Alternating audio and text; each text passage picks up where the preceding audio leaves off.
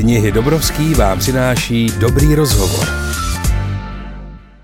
Alena Morčtajnová, překladatelka a především bestsellerová spisovatelka, autorka románu Slepá mapa, Hotýlek, Hanna, Tiché roky, Listopad, no a nejnovějšího Les v domě. Napsala také knihy pro děti, úspěšný byl třeba titul Strašidílko Stráša, držitelka několika ocenění literární ceny Česká kniha.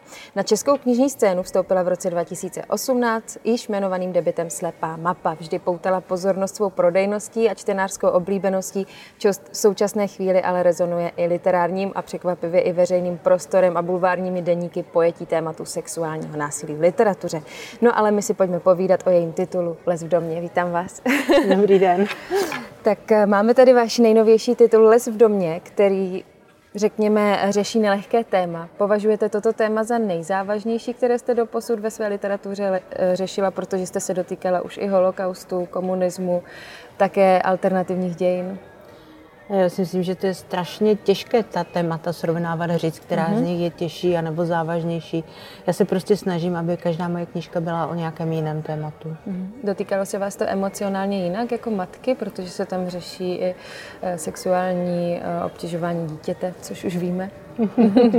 Možná, že to někteří nevědí. tak eh, ten jsme to prozradili, ale myslím, že to je. Dobře, tak musím říct, že samozřejmě to pro mě eh, bylo eh, překvapivé, když jsem zjistila, jak časté toto téma, nebo jak časté, jak často se toto děje. Mm-hmm. Protože já jsem vlastně tu knížku začala psát, nebo tématem té knížky je lež. Když se podíváte, tak ono vlastně tady v té knížce je i ten nadpis to naznačuje, o co se asi tak trošku mm-hmm. bude eh, jednat. A eh, já, jak hodně cestuju vlakem, jezdím na besedy, já jezdím mezi Prahou a Valašským Meziříčem a eh, s lidmi si povídám. Mm-hmm. A samozřejmě někdy koukám i do mobilu, ale snažím se s lidmi si povídat. a, a strašně ráda i poslouchám právě, co třeba říkají. Mm-hmm. A, a z jedné takového hovoru s jednou paní právě o lžích, vyplynulo, že mm, ona řekla takovou, takovou větu, eh, řekla, no, eh, že lži jsou prostě eh, hrozné, že u nich byla jedna dívenka, kterou rodina zneužívala, někdo v rodině zneužíval a, a ona uh, obvinila nějakého, z toho nějakého spolužáka, když se přišlo na to, že je zneužívaná. Mm-hmm. Takže z mhm. toho prostě byla taková nějaká kauzička. No a mě ta věta vlastně zaujala v tom, uh, že té dívce se dělo něco velmi špatného. Ona mm-hmm. vlastně sama byla vystavena, vystavena uh, velkému zlu. A ona, její jedinou obranou v té situaci, kterou ona považovala za možnou, byla lež. A já jsem vlastně nad tím začala přemýšlet a na tom jsem postavila ten příběh. Mm-hmm. To znamená, že já jsem si k tomu začala um, schánět literaturu, počívat literaturu. A když už jste to řekla, to slovo můžu říct i titul té knihy, mm-hmm. ale byla to uh, knížka Petra uh, uh, Weisse, Sexuální zneužívání dětí. Mm-hmm. A já jsem dělala tu chybu, že jsem si tu knížku vzala na dovolenou a tím jsem si tu dovolenou skoro zkazila, mm-hmm. protože já jsem si četla o těch hrozných případech, o tom, jak to působí na tu rodinu rodinu, eh, jak to mm, je časté.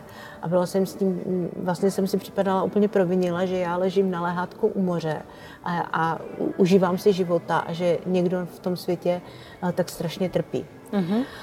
No, takže vlastně bez té knížky toho Petra Vajse bych to asi těžko tu knížku uh, dokázala napsat věrohodně, protože on tam mimo jiné popisuje třeba i mm, principy uh, vyšetřování, jak se takové případy vyšetří, jak se pracuje s tím dítětem, uh, jak, jaké otázky mu klást a to všechno v té knížce třeba je. Uh-huh. Takže to, byla pro mě, mm, to byl pro mě skvělý inspirační zdroj. A po přečtení Petra Vajse jste se rozhodla, že budete vyprávět z perspektivy dítěte? Já bych neřekla, že to bylo po přečtení. To prostě uh-huh. kniha Petra Vajse eh, byla tím pro mě nejdůležitějším eh, zdrojem. Uh-huh. A eh, já jsem samozřejmě potom musela přemýšlet, Měla jsem postavený ten příběh, to už jsem jako si v hlavě postavila uh-huh. a teď jsem přemýšlela, kdo by ten příběh měl vyprávět. Uh-huh. Uh, protože uh, mně se zdálo, že to bude nejpůsobivější, když to bude vyprávět ten, komu se to děje. Uh-huh. Ale byla tam i varianta vševědoucího vypravěče, protože mm. uh, jsem si říkala, že ten vševědoucí vypravěč může povyprávět i ty věci, uh, které ta hlavní hrdinka neví. Takže by to vlastně bylo pro mě jako vypravěče toho příběhu nejpohodlnější. Mm. Ale nakonec jsem se rozhodla, že to bude vyprávět uh, jenom ona. I chvíli byla ve hře uh, i um, varianta, že bych tam měla vypravěče dva, že bych ještě mohla dát hlas uh, matce té dívenky, mm. uh, která taky má velice složitý osud, ale pak jsem se rozhodla, že vlastně uh, nejpůsobivější a takové uh, když si vlastně vyprávět příběh té dívky, tak by to prostě měla být jenom jedna ta vypravěčka. Mm-hmm. Proto jsou tam taky některé motivy, musím říct, takové lehce nedopovězené. Na to se mě ptají třeba čtenáři na besedách. Tam je třeba příběh otce. A mm-hmm. ten uh, otec se z toho příběhu v jednom místě jakoby vytratí. A vlastně ten jeho příběh, co se s ním stalo, eh, to se čtenář nedozví. Ale uh, mně to přišlo logické nedopovědět to, protože uh, každý máme v životě lidi, kteří jsou v určitém období toho našeho života pro nás hrozně důležití. Uh-huh. Ale pak najednou se nám třeba ztratí a my už se v životě nedozvíme, co s nima je, jak, jaký byl jejich další osud. Takže tím, že to vyprávěla ta dívka, tak vlastně ona nemohla vědět, co s tím otcem bylo, tak nám to nemohla říct. Uh-huh. Ale vy jste zároveň řekla, že jste se rozhodla, že se tím tématem budete zabývat, abyste se dopsala k tomu, proč se to děje. To jsem řekla? Mm-hmm. to jste řekla. A mě, mě by zajímalo, jestli jste tedy hledala původ toho, proč lidé lžou. Ano, proč lidé lžou a proč lidé působí... ano, vím, jak to myslíte. ano, a proč se šíří zlo. Mm-hmm. Ano, protože já si prostě myslím, že když je člověk eh, šťastný, spokojený, tak nemá potřebu ubližovat ostatním. Mm-hmm. A že i právě eh, za těmi lidmi, kteří páchají zlo, musíme hledat nějaké zranění, mm-hmm. které vychází z jejich minulého života, protože nikdo se přece nerodí jenom špatný. Já vím, že jsou lidé, kteří mají asi k tomu nějaké vrozené sklony, jako prostě svět je pestrý, život mm-hmm. je pestrý, ale uh, myslím si, že uh, mnohem je to, že každý si nějaký, nese v životě nějaké poznamenání, nějaké trauma Mm-hmm. A pokud je to trauma neléčené, pokud to prostě uh, se nevyřeší, tak se může stát, že udělá takový čin, jak udělala ta dívenka v tom mém uh, románu a vlastně tím ublíží i někomu jinému.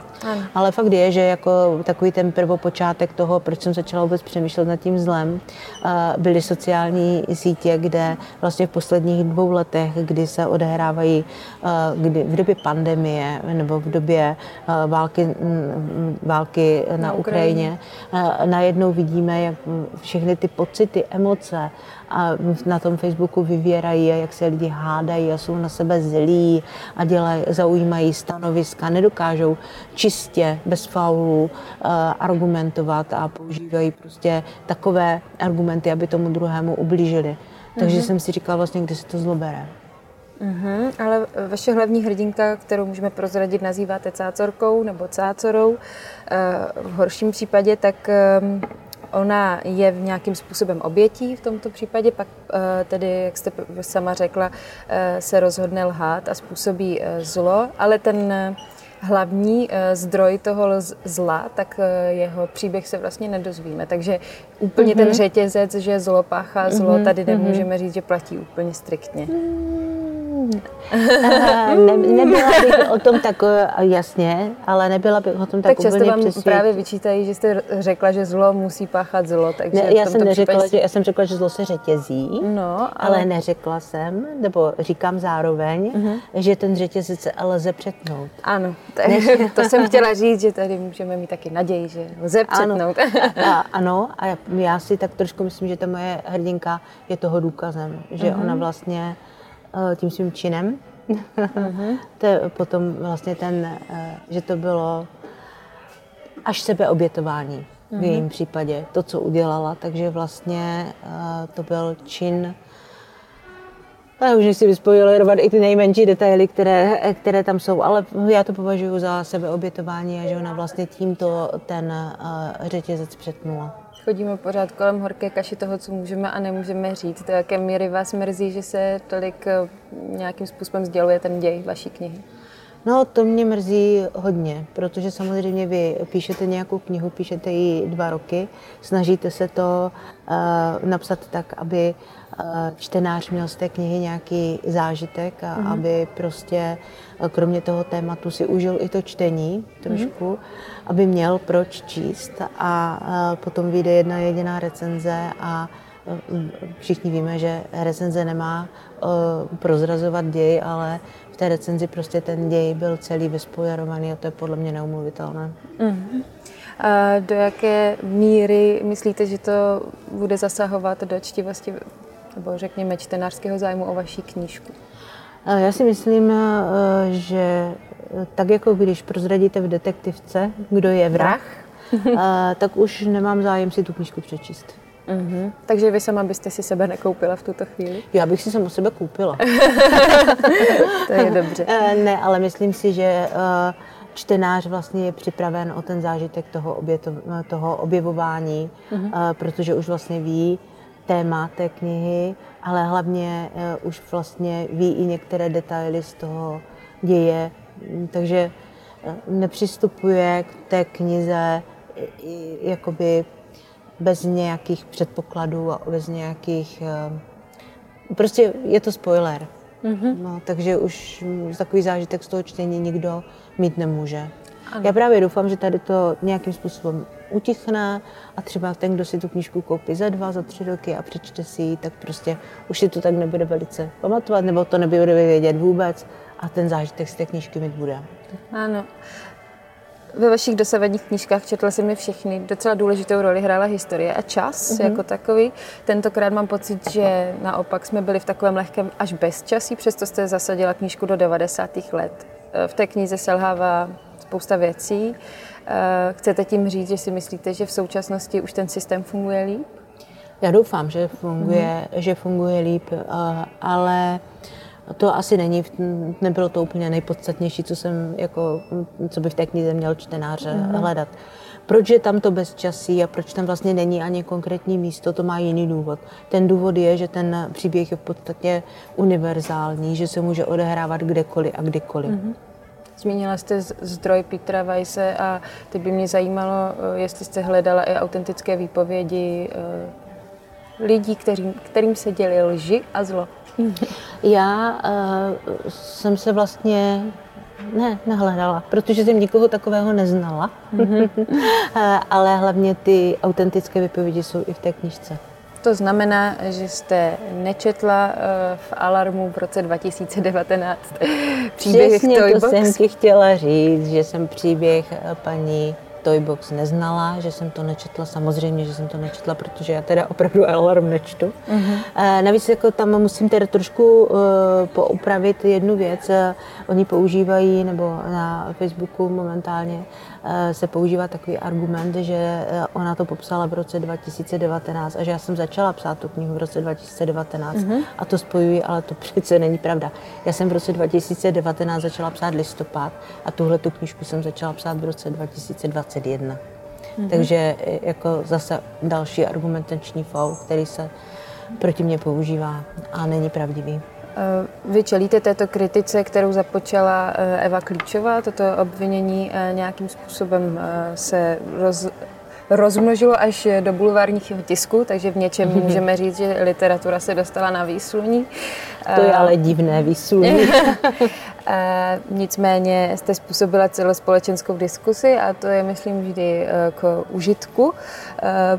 Přesto se zeptám, do jaké míry vás překvapuje. Eh, já jsem si říkala lehce, že by mohla vzniknout u listopadu, protože jste přinesla alternativní dějiny, které možná v něčem kolísaly, co se historické faktografie týče a tak se zajímá. Ano, přesně to, přesně, eh, přesně to jsem si myslela. Já jsem tuto eh, takovou jakoby bouři mm-hmm. očekávala u listopadu. Na to jsem byla připravena. Mm-hmm. Vůbec jsem ji nečekala u téhle knížky. Mm-hmm. to znamená, že jste se předpřipravila u listopadu a teďka um, čerpáte ze zdrojů? Spíš bych, spíš bych řekla, že jsem na to byla lehce psychicky připravena, mm-hmm. že budou lidé, kteří prostě nebudou s obsahem té knihy souhlasit, nebo mm-hmm. kteří, že to jakoby vyvolá nějakou uh, větší diskuzi. Mm-hmm. Uh, ale fakt je, že možná tím, že to byla právě doba pandemie a že jsme všichni měli úplně jiné starosti, mm-hmm a tak možná právě proto se ta uh, diskuze nerozpoutala, anebo uh-huh. možná to nakonec nebylo až takové výbušné téma, jak jsem si myslela. Ale u téhle knižky mě to opravdu vůbec jako nenapadlo, že by mm, něco takového se mohlo stát. Konec konců moje knížka není první knížka o zneužívání mm-hmm. dětí, jako mm, jsou Viktorka Hanešová, Anna Bolavá, to byly také knížky o zneužívání a vlastně žádnou reakci velkou to nevyvolalo, nebo vlastně žádnou diskuzi o tomto mm-hmm. tématu to nevyvolalo. Když opomeneme fakt, že jste nevykradla něčí příběh a, um, a inspirace pro literaturu je signifikantní, tak by mě zajímalo, um, čelíte také nebo přemýšlíte, konáte nějakou sebereflexi toho, jestli jste třeba k tomu tématu přistoupila dostatečně citlivě? Myslíte v té knižce? Mm-hmm. A vám připadá, že ne? Mm, já se ptám vás jako první, jestli... Já, já mysl... jsem nad tímhle nikdy nepře, nepřemýšlela, jako já nemám pocit, že by jakoby... Uh, já jsem tu knížku zpracovala tak, ano. jak jsem ji zpracovat chtěla. Uh-huh. Uh, a nikdy mě nenapadlo, že by se to vlastně mohlo někoho nějakým dotknout. způsobem dotknout. Uh-huh. Proto jsme řekli, že nás překvapila ta diskuse Přesně v tomto proto. případě. Uh, jak se cítíte v současné chvíli? Jste nejprodávanější českou autorkou, tak uh, budete psát dál? Nebo vás odrazuje současná situace? Eh, samozřejmě, že budu psát dál, ale uh, asi ne, jen tak nezačnu, protože opravdu musím říct, že mě to do jisté míry vyděsilo. Uh-huh. Do jisté míry mě to i znechutilo uh-huh. a já jsem vždycky psaní považovala za takový svůj bezpečný prostor, za takové svoje místo a za činnost, kterou mám hrozně ráda. Uh-huh. A teď musím říct, že vím, že až budu psát, že budu víc zvažovat Co? téma, uh-huh. že budu mm, se cítit méně svobodná. Já mám prostě pocit, že tady začíná být určitá cenzura a to se mi hodně nelíbí. Mm-hmm. Vnímáte tedy, že současná literatura už se posouvá do nějaké morální roviny toho, co se může a nemůže psát? Tak to to myslíte? Že už máme etické soudce?